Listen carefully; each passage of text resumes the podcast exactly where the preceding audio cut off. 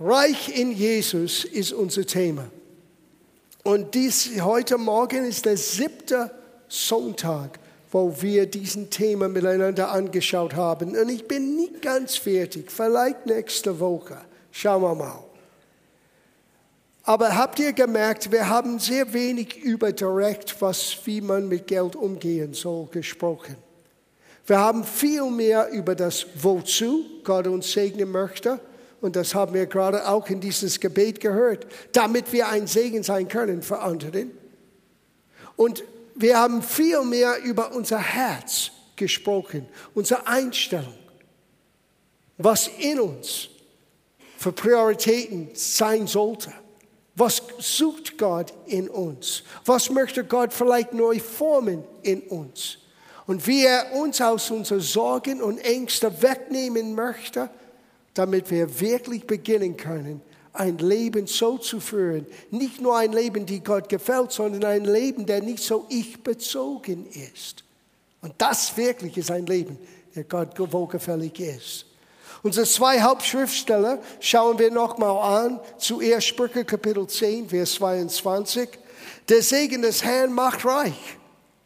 Schlicht und einfach. Gottes Segen auf dein Leben macht dein Leben reich. Now, denk nicht nur an Geld. Weil es hat nichts zu tun mit wie viel Geld du momentan hast. Es kann sein, dass du jetzt viel hast. Es kann sein, dass du scheinbar wenig hast. Gottes reicher Segen auf dein Leben ist unabhängig von Substanz, unabhängig von natürlichen Dingen. Es macht dein Leben wirklich reich. Und immer wieder sage ich das, ich sage es nochmal, mit einer Reichtum, die du nicht mit Geld kaufen kannst. Das wahre Gut hat Jesus das genannt. Und das brauchen wir. Gottes Gegenwart, Gottes Führung, Gottes Gnade, Gottes Frieden. All das schenkt Gott uns wenn wir lernen, sein Segen in unser Leben zu haben. Und ehrlich gesagt, sein Segen ist da für jeder, der an Jesus Christus glaubt. Schauen wir das an im Neuen Testament, 2. Korintherbrief, Kapitel 8, Vers 9. Denkt daran, was unser Herr Jesus Christus für euch getan hat. Er war reich und wurde doch arm, um euch durch seine Armut reich zu machen. Deswegen hat Jesus das getan, damit wir Anteil haben dürfen an seinen Reichtum. Und es ist ein Reichtum, die du nicht mit Euros messen kannst. Und so heute Morgen, wir wollen unser Studium ein bisschen weiter fortfahren. Und mein Thema heute Morgen ganz spezifisch ist ein wahrer Opfer. Was ist ein wahrer Opfer? Was ist ein Gott wohlgefälliges Opfer? Weil es fängt nicht an mit der Summe, es fängt hier an mit dem Herzen. Mit einem Verständnis, was macht Gott glücklich. Und das ist, was es heißt, Gott wohlgefällig zu sein. Gott glücklich zu machen. Wisst ihr, dass wir Gott glücklich machen können? Für uns, die Kinder haben. Wenn unsere Kinder endlich von sich selber ihre Zimmer aufräumen, das macht uns glücklich wenn sie beginnen zu tun, was wir ständig sagen, und sie tun das vom Herzen, das macht uns glücklich.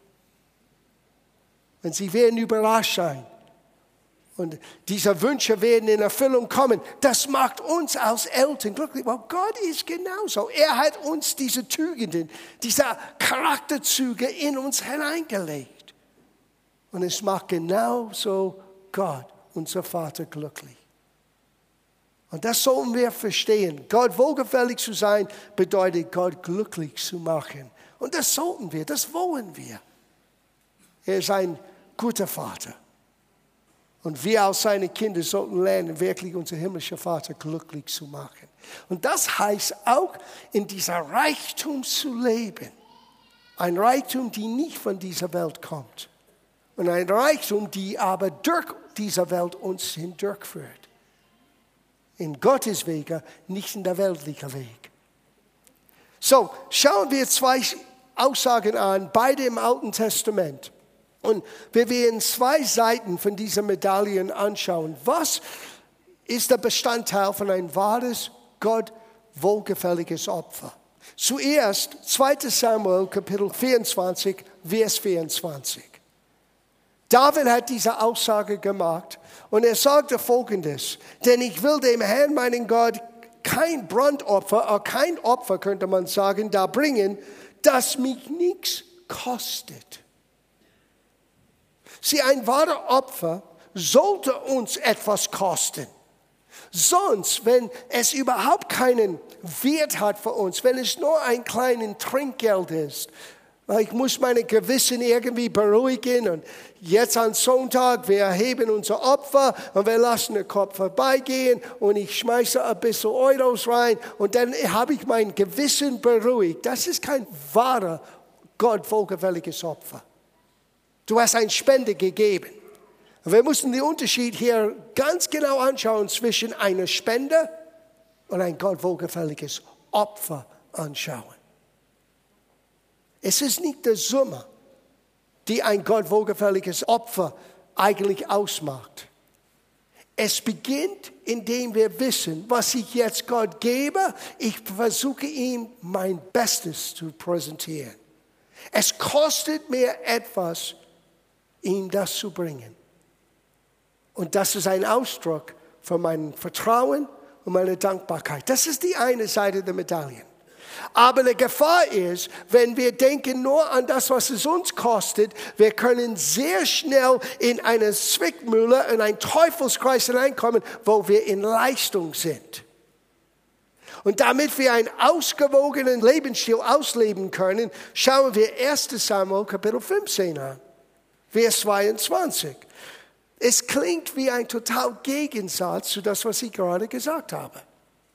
Aber eigentlich es ist eine dieser Paradoxen, die man findet in Gottes Reich. Und du brauchst beides zu verstehen, um wirklich in der Mitte der Straße zu bleiben, in der Weisheit Gottes zu bleiben. Ein wahrer Opfer kostet mir etwas. Aber, schau das an, Vers 22. Hat der Herr wohlgefallen an Opfer und Brandopfer, gleich wie an Gehorsam gegen die Stimme des Herrn? Siehe, Gehorsam ist besser denn Opfer und Aufmerken besser als das Fett von Witten. So, Gott verlangt nicht von uns etwas, was uns unter Druck setzt, wo wir gezwungen sind, wo wir uns selber vielleicht unter einen Zwangsdruck setzen, um vielleicht Gott wohlgefällig zu sein. Wir brauchen diese Ausgewogenheit. Es ist wichtig, dass ich lerne, was es heißt, Gott zu gehorchen, weil das ist das Höchste. Und es ist auch wichtig, dass ich verstehe, ein wahrer Opfer sollte mir etwas kosten.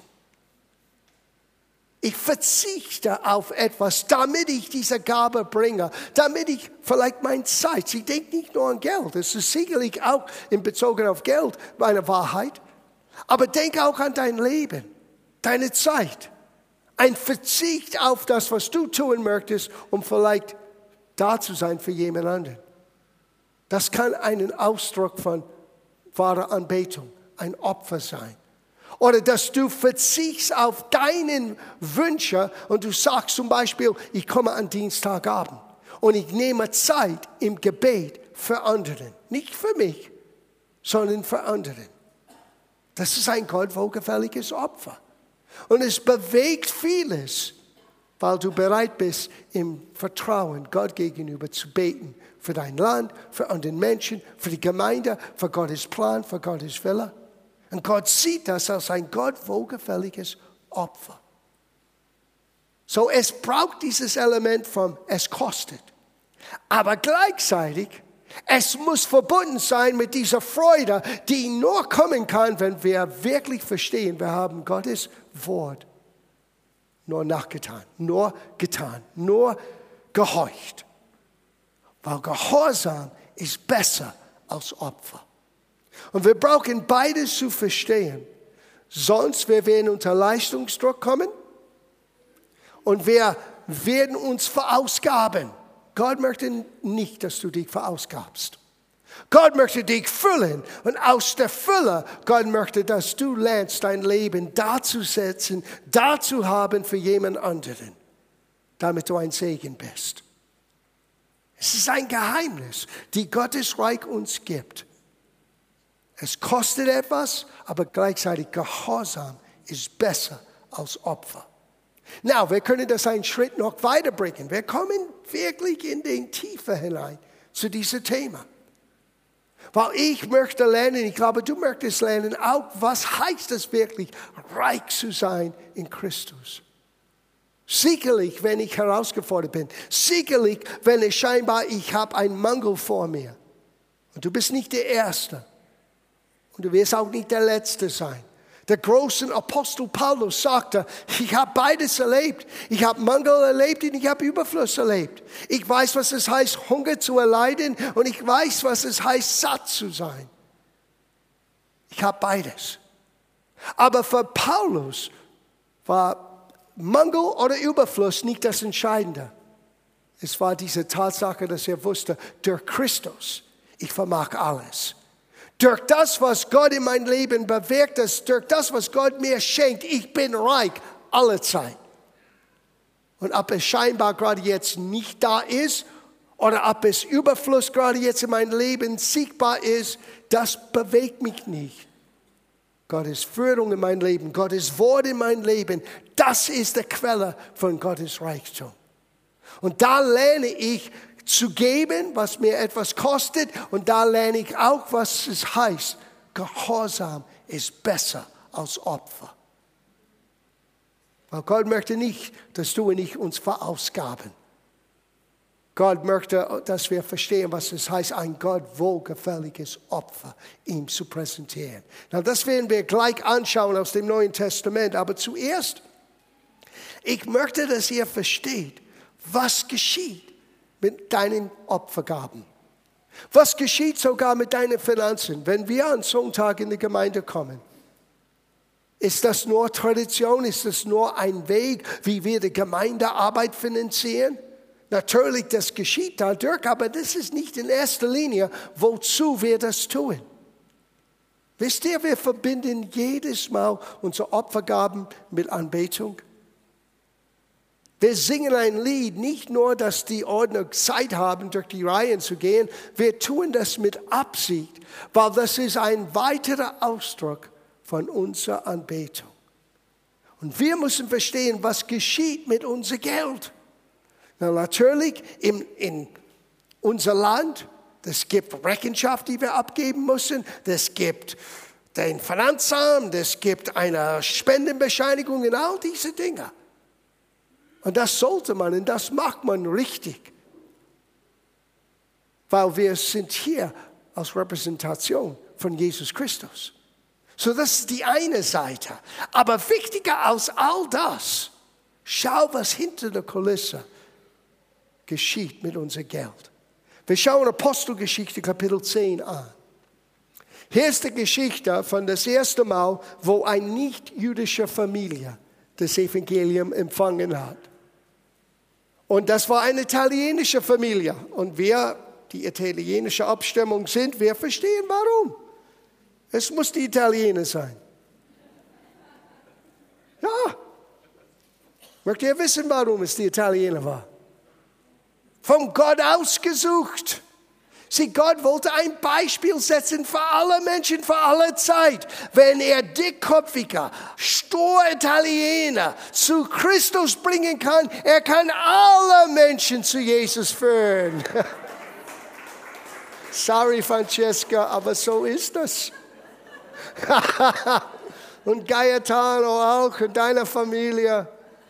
Und für mich als mit der Familienname Angelina. Sieh, wenn du kein Italiener bist, ist lieber, dass du das nicht weiter predigst, okay? Aber wir verstehen uns. Wir schauen es an, Vers 1, Apostelgeschichte Kapitel 10. Es war aber in Caesarea ein Mann namens Cornelius, ein Hauptmann der Roter, welcher man die italienische nennt. Fromm und gottesfürchtig, samt seinem ganzen Hause der dem Volke viele Almosen spendete und ohne Unterlass zu Gott betete. Er hat zwei Dinge getan. Viel Almosen gespendet. Na, was ist eine Almose? Ein Almosen ist ein altes Wort für eine Spende an den Armen. Und dieser Mann hat viel Geld an den Armen weitergegeben Und wenn du kennst den Alten Testament ein bisschen in Sprüche, es heißt, wer den Armen segnet, wer den Armen dient, er hat dem Herrn geleiht. Und der Herr wird ihm wieder vergelten. Der Herr wird ihn wieder belohnen. Und schauen wir das an. Ein Engel von Himmel ist gekommen und ein Engel hat ihm Folgendes gesagt in Vers 4. Er blickte diesen Engel an, erschrak und sprach, was ist, Herr? Der Engel sagt zu ihm, deine Gebete und deine Almosen sind hinaufgekommen ins Gedächtnis vor Gott. Und du sagst, wie ist das möglich? Well, es ist genauso möglich wie deine Gebete. Wenn wir uns versammelt haben an Dienstagabend, wir beten hier in diesem Raum, oder? Ja. Wir hören, wie wir zusammen beten. Ja. Aber wisst ihr, dass Gott hört unsere Gebete im Himmel? Jeder einzelne Gebet hört Gott. Na, einige Gebete kann er nicht unbedingt leicht beantworten. Aber das ist eine andere Geschichte. Wenn wir lernen über Gebet, vielleicht können wir das ein bisschen genauer anschauen. Gott kann nur Gebete hören, die übereinstimmen mit seinen Planen, seinen Absichten. Du sagst, ja, wer kann das verstehen? Well, hier, Gottes Wort ist sein Plan, Gottes Wort ist sein Wille uns gezeigt. Beginne deine Gebet in Übereinstimmung mit Gottes Wort und dann du beginnst, Gottes Ohr zu haben. Und wenn du Gottes Ohr hast, dann hast du die Antwort. Weil wenn Gott dein Gebet hört, wer wird auch dein Gebet erhören, hat Johannes gesagt. Aber nicht nur unsere Gebete kommen vor Gott, sondern auch unsere Geberfreudigkeit. In derselben Art und Weise, wie wir hier in der Gemeinde an Dienstagabend zusammenkommen und beten und wir hören das im Natürlichen und doch übernatürlich, es kommt hoch empor vor Gott, so ist das jeden Sonntag.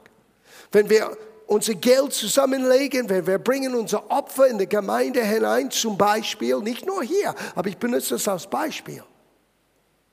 Und wir beten gemeinsam für das Opfer und wir danken Gott. Wisst ihr, Gott nimmt das an wie Anbetung. Es ist genauso für ihn wie ein schönes Lied, das wir vom Herzen gesungen haben. Wenn wir verstehen, was ein wahres Opfer ist. Es hat uns etwas gekostet, ja, aber gleichzeitig wir tun das, weil wir wissen, das macht Gott glücklich. Sieh, jedes Mal, wenn du gibst, nur weil du weißt, zum Beispiel, ich habe gelernt, ehre dem Herrn mit den Erstlingsgaben von all meinen Einkommen. Das ist keine Gesetzeserfüllung, das ist Weisheit. Und gemäß dieses Wort, ich bringe meinen Gaben im Gotteshaus. Ob ich ein Gänsehaut habe oder nicht. Ich tue das, weil ich weiß, das ist Gehorsam sein Wort gegenüber und das ist besser als Opfer. Und so es verbindet mein Opfergaben mit meinen Treue. Und ich bringe meine Gaben in dem Haus und Gott sagt, das gefällt mir. Und ich weiß, dass wenn ich das hin in, in dieser Art und Weise in seinem Haus bringe, wisst ihr, Gott empfängt es dort, wo er ist. Die Ordner nehmen das. Es muss gezählt, es muss aufgeschrieben sein, alles muss seine Richtigkeit haben. Aber Gott hat schon längst alles im Himmel notiert. Weil Gott führt Buchführung über dein und meinem Leben. Er ist nicht geizig, er ist nicht pingelig, aber er weiß, dass deine Geberfreudigkeit wird bezeugen, deine Vertrauen und deine Treue. Und wenn wir dieses Paradox in uns aufnehmen, wenn wir lernen, es kostet, aber gleichzeitig, ich tue das aus Gehorsam. Wow. Sieh, jedes Mal, wenn ein Opfer erhoben wird, nebst mein Erstlingsgabe, das ist zwischen mir und Gott, wenn ein Opfer wird gehoben, das Erste, was ich tue, ist innerlich, ich sage Gott, soll ich beteiligt sein? Ja. Wenn wir ein Missionsopfer oder ein Opfer von einem, an den Dienst hier in diesem Haus aufnehmen oder wenn ich reise und ein Opfer wird erhoben. Meine erste Frage ist, mit meinen Zehngaben, ich frage nicht. Aus Gehorsam Gottes Wort gegenüber, ich brauche keine Offenbarung, ich habe schon längst bekommen. Aber wenn ich bereit bin, Samen zu pflanzen in jemand anderes Werk, dann frage ich ganz einfach, Gott, soll ich etwas tun? Na, wenn Gott sagte, du kannst tun, was du willst, dann kann ich selber entscheiden. Aber es gibt manchmal Zeiten, wo ich merke, ich sollte etwas tun.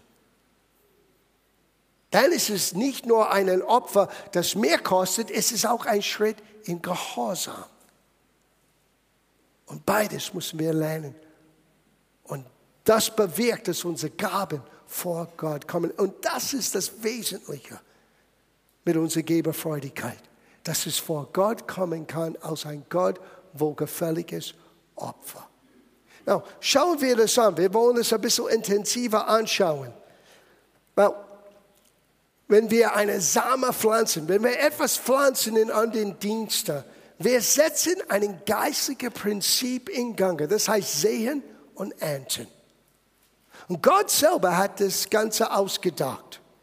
Es heißt sogar in 1. Mose Kapitel 8, Vers 22, solange die Erde besteht, soll nicht aufhören Saat und Ernte, Frost und Hitze, Sommer und Winter, Tag und Nacht. Sie sehen und ernten ist nicht nur für einen Bauer wichtig, es ist auch eine wichtige Handlung für jede Gläubige.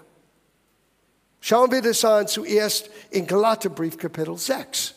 Keine unbekannte Schriftsteller hier. Jedes Mal, wenn wir hier in diesem Haus einen Gast bei uns haben, der predigt, wir erheben ein Opfer am Ende des Gottesdienstes. Ich sage das immer im Vorfeld. Vielleicht soll ich euch sagen, von woher das kam. Eigentlich, es kam aus Sydney. Ich werde nie vergessen, das erste Mal, wo ich vor langer, langer Zeit, das war als Dinosaurier auf der Erde lebte, und ich habe für Brian Houston gepredigt. Ich habe vier Gottesdienste an diesem Sonntag in Hills, zwei in Hills Church, zwei in the City Church. Zum ersten Mal, und ich war schon mehr als Vierteljahr, vielleicht mehr als 20 Jahre, vielleicht 25 Jahre im Dienst. Zum ersten Mal stand ein Pastor auf und hat diese Schriftstelle gelesen und hat gesagt, wenn wir einen Gast bei uns haben hier in diesem Haus, er hat uns gedient und jetzt, wenn du möchtest, wir wollen ein Opfer heben für seinen Dienst. Und Gott hat zu mein Herz gesprochen. Und er sagte, John, so sollte die Gemeinde eigentlich jedes Mal funktionieren. Weil die Menschen dann haben eine Gelegenheit, selber zu entscheiden. Sie, sonst bist du entmündigt.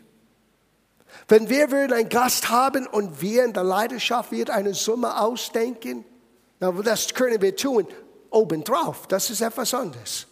Das habe ich auch erlebt. Aber wenn du und ich als Gläubiger, weil gemäß das, was wir jetzt gerade lesen sollen, etwas tun, wir pflanzen Samen, die eine Ernte hervorbringen können für uns. Und bei Brian war das erste Mal, wo ich das erlebte und ich habe seitdem das immer wieder getan. Und wir als Gemeinde seid immer wieder gesegnet. Und es ist, liegt in deiner Macht und in meiner Macht. Now, lass uns das lesen und dann wird er besser verstehen, was ich meine. Galaterbrief Kapitel 6, Vers 6. Wer im Wort unterrichtet wird, der gebe dem, der ihn unterrichtet, Anteil an allen Gütern. Da ist das. Gott sendet zu uns einen Gastsprecher. Er dient uns in Gottes Wort. Wir sind unterrichtet, wir sind gesegnet. Now lass auch diesen Dienst gesegnet sein durch deine Geberfreudigkeit. Und schau, wie ernst Gott das nimmt. Irret euch nicht. Gott lässt seinen nicht spotten. Denn was der Mensch sieht, das wird er ernten. Sieh, Gott sieht das aus Gelegenheit, Samen zu pflanzen in den Dienst von jemand anderen, der zu uns kam, der weiterreist. Und wir dürfen Samen pflanzen in diese Dienstgabe. Weil diese Dienstgabe ist nicht nur für uns, diese Dienstgabe ist für den Leib Christi. Und so soll den Dienst eigentlich unterstützt sein. Na, wir lesen ein bisschen weiter. Denn was der Mensch sieht, das wird er ernten. Denn wer auf sein Fleisch sieht, na, das müssen wir qualifizieren. Was heißt das, auf dem Fleisch zu sehen? Das heißt, meine natürlichen Impulse. Wer auf dem Fleisch steht, wird vom Fleisch Verderben ernten. Wer aber von dem Geist sieh, wenn du lässt den, Gott, den Heiligen Geist Raum, wenn du sagst schlicht und einfach, Gott, zeig mir, was ich tun soll oder nicht tun soll. Ohne schlechte Gewissen, weil Gehorsam ist besser als Opfer.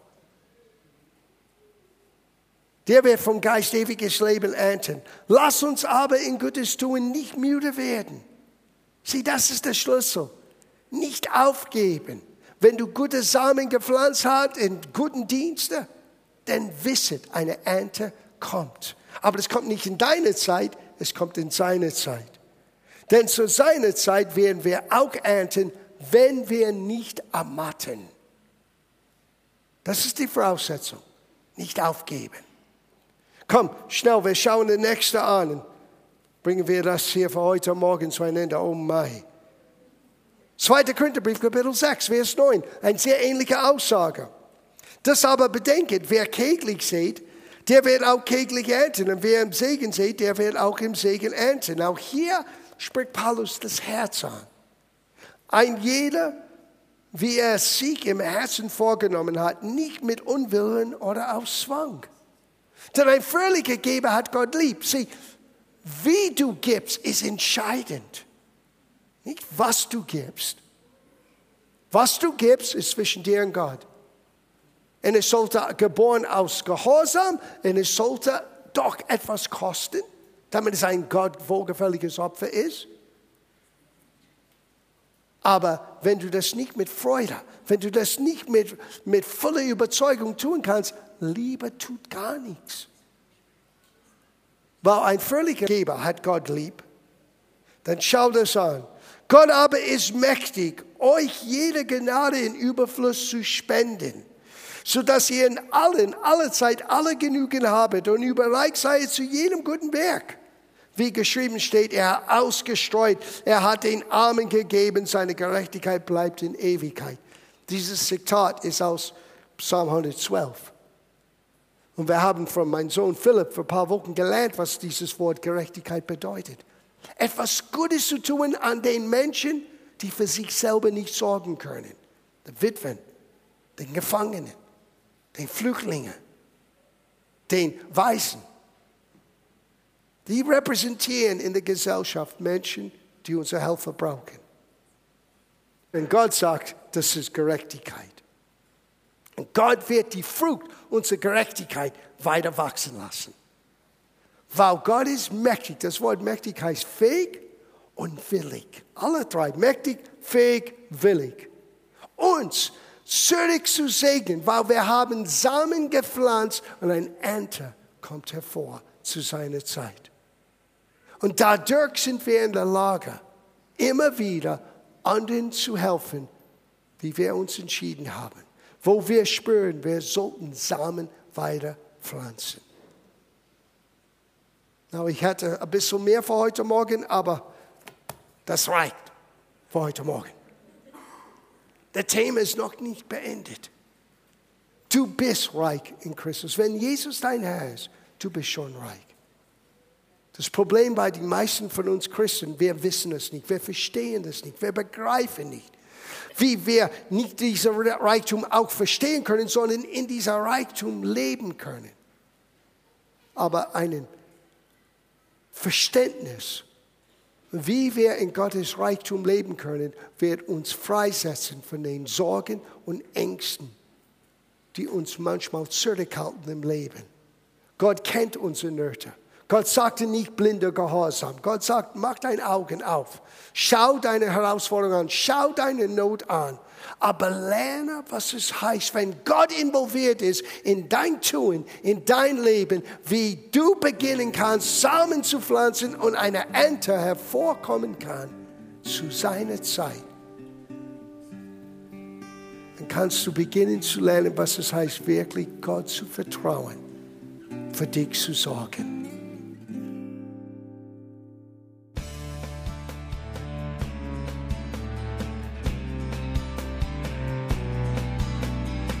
Liebe Zuhörer, das war ein Ausschnitt eines Gottesdienstes hier im Gospel Life Center. Auf unserer Website www.gospellifecenter.de können Sie die Notizen für diese und andere Predigten nachlesen und sich über die Arbeit von Gospel Life Center informieren. Wir wünschen Ihnen Gottes Segen.